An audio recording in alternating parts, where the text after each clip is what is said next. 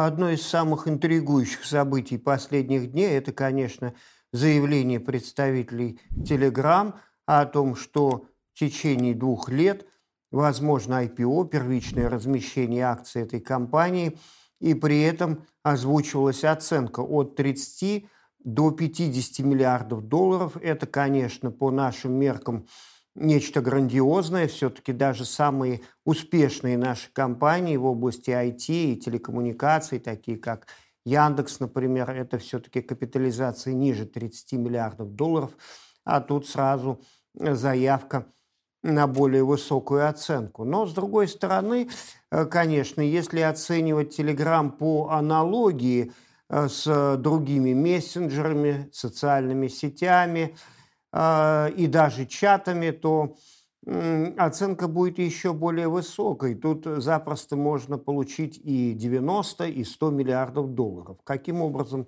это получается? Какая тут логика рассуждений? Мы давайте начнем с того, какие вообще существуют сейчас публичные компании, которые можно было бы считать аналогами Телеграма. Ну, например, это Twitter. Twitter с выручкой 3,7 миллиарда долларов оценивается в 56. У него мультипликатор к продажам около 15, а мультипликатор к прибыли мы посчитать не можем, потому что эта компания хронически убыточна, несмотря на то, что на фондовом рынке она уже много лет. Другая замечательная компания Snap, которая раньше называлась Snapchat, а теперь сократила свое название, при выручке в 2,4 миллиарда долларов оценивается, по-моему, 96. То есть тут мультипликатор к выручке уже 38. Ничего тут такого необычного в том, чтобы компания с большой аудиторией, с большим охватом аудитории, но небольшой выручкой и отсутствием прибыли оценивалась очень дорого. Непривычно дорого по сравнению с бизнесом более традиционных секторов.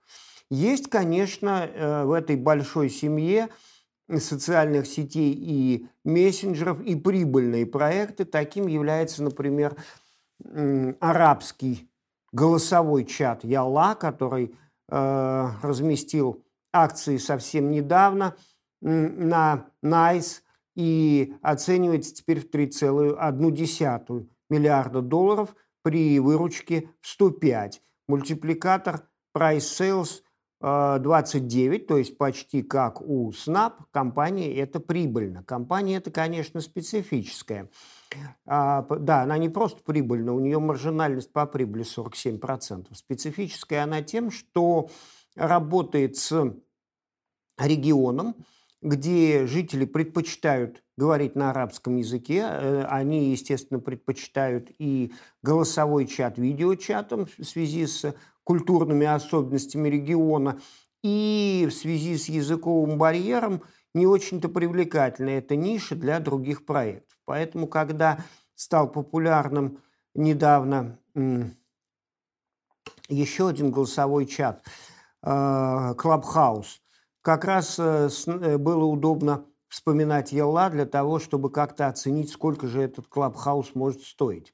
Действительно, прибыльные проекты, которые могут быть оценены традиционными методами, они, конечно, существуют, хотя пока это скорее вот именно такие редкие нишевые проекты. Но все-таки понятно, что для того, чтобы быть оцененным в несколько десятков миллиардов долларов, Telegram должен что-нибудь зарабатывать, что-нибудь по сравнению с сегодняшней ситуацией, когда это почти что ничто. Как он может это сделать? Путей монетизации у компании может быть несколько. А монетизации чего? Монетизации колоссальной аудитории Телеграма, которая составляет у него 500 миллиона человек. Это гораздо больше, чем у Твиттера, у которого 300 миллионов. Это почти столько же, сколько у Снап, у которого 600 миллионов. Это, конечно, порядки больше, чем у упомянутого мной Yalla. И, кроме того, аудитория Телеграма растет на 30% в год, поэтому через пару лет его аудитория может вырасти и до 1 миллиарда человек, то есть это будет вполне сопоставимый конкурент, допустим, WhatsApp и Facebook. и не имеющий, в общем-то, других близких по размеру аудитории конкурентов, кроме вот WhatsApp и, может быть, Viber. Так вот, раньше-то вопрос о том, как мог бы монетизироваться Telegram, собственно, не стоял. Было понятно, это платежная система, которую он пытался запустить на основе протоколов ТОН. И это платежная система, у которой сразу было бы около 500 000 000 пользователей, естественно, зарабатывала бы много просто на комиссиях. И именно под это Дуровы привлекли у инвесторов, по-моему, $1,6 миллиарда около года назад, которые им потом пришлось вернуть. Тут бизнес-идея была очень простая – комиссии с транзакций платежной системы. А теперь ситуация, конечно, не столь очевидная, но способов монетизации много. Во-первых, это рынок мобильной рекламы. Он очень большой, он больше $180 миллиардов. Это 60% от общего рынка рекламы в интернете, который превышает $300 миллиардов. И, естественно, как только Telegram пустит рекламодателя в свои комнаты и сообщества, так рекламодатели от этого не откажутся ни в коем случае. Другой способ – это продажа всевозможных стикеров. Например, японская компания Line зарабатывает $270 миллионов на такой услуге.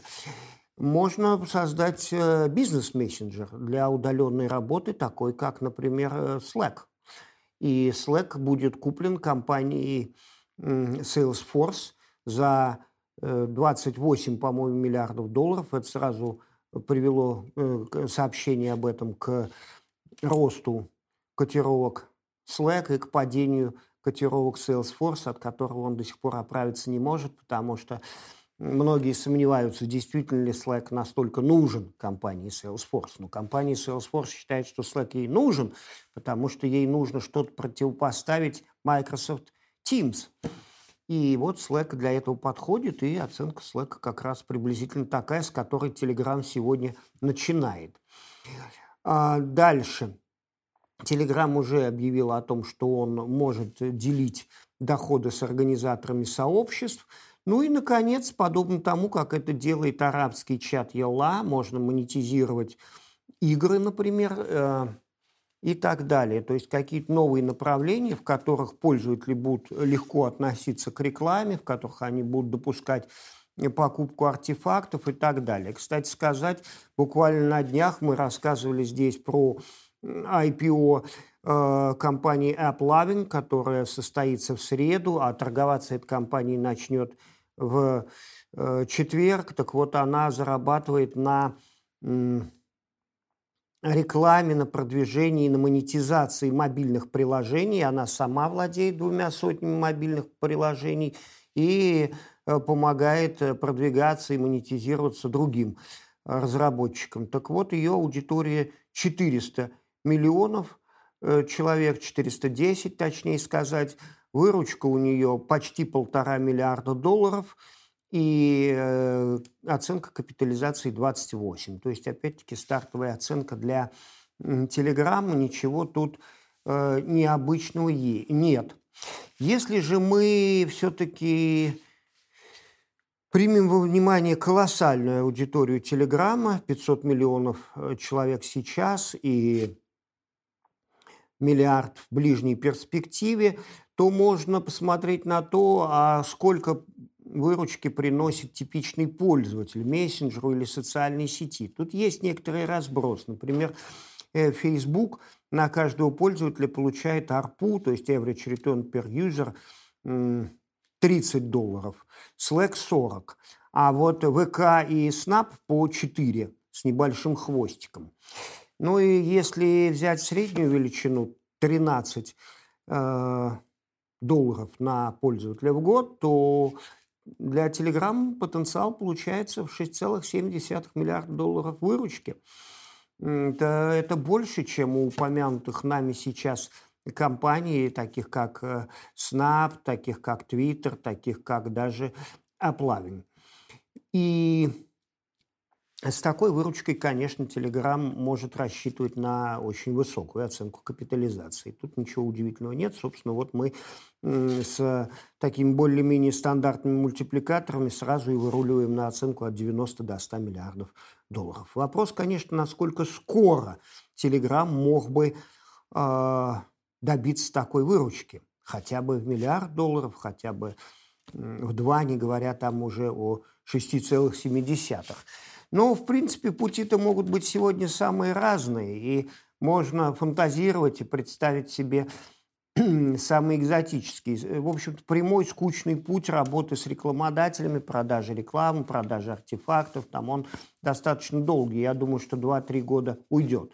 Но мы можем дать простор нашей фантазии предположить, например, слияние с какой-нибудь компанией наподобие Mail.ru, у которой есть уже выручка как раз в 1,2 миллиарда долларов, и у которой есть определенные, конечно, барьеры для роста, потому что эта компания работает в основном на российском рынке, где уже высокое проникновение интернета свыше 70%, и который сильно расти не может, в то время как Telegram продолжает захватывать глобальные рынки, в том числе и в развивающихся странах, где он очень популярен. И, соответственно, вполне возможно, через пару лет достигнет аудитории в миллиард. Это объектом для слияния может быть не Mail.ru, а какая-нибудь другая компания с теми же характеристиками, то есть значительной выручкой и находящаяся в поиске драйверов роста, в поиске способов расширить свою аудиторию. Поэтому можно предположить, что сейчас история с IPO Telegram действительно только начинается. Сейчас эти истории, когда компания сначала заявляет довольно скромную оценку, а потом эта оценка вырастает в несколько раз, это частая история. Например, в случае Affirm разговоры начинались где-то с 8-10 миллиардов долларов в конце прошлого года, но сейчас компания стоит 18. А уж если мы возьмем такую компанию, как Roblox, то тоже поначалу речь шла о 8 долларах, потом, когда акции разместились, перед самим прямым размещением оценка составляла уже 29 миллиардов по итогам венчурного раунда, который незадолго перед этим прошел. А сейчас компания стоит почти 40 миллиардов долларов. То есть вот такой долгий выход на IPO, в течение которого компания значительно повышает свою оценку, это сейчас очень распространенная история. Да, сейчас вот в ближайшие месяцы возможно охлаждение рынка IPO, но Telegram собирается на биржу не в ближайшие месяцы, а через 2 года. И к этому времени истекает первый срок президента Байдена, не полностью истекает, но вступает в последнюю фазу, в последний год, а это считается очень благоприятным моментом для фондовой биржи, потому что уходящие президенты обычно стараются задобрить всех, включая и фондовый рынок. Да, предстоящее IPO компании Telegram, скажем, в 2023 году, это интереснейшее событие, и я думаю, нас всех ждет много новостей по этому поводу.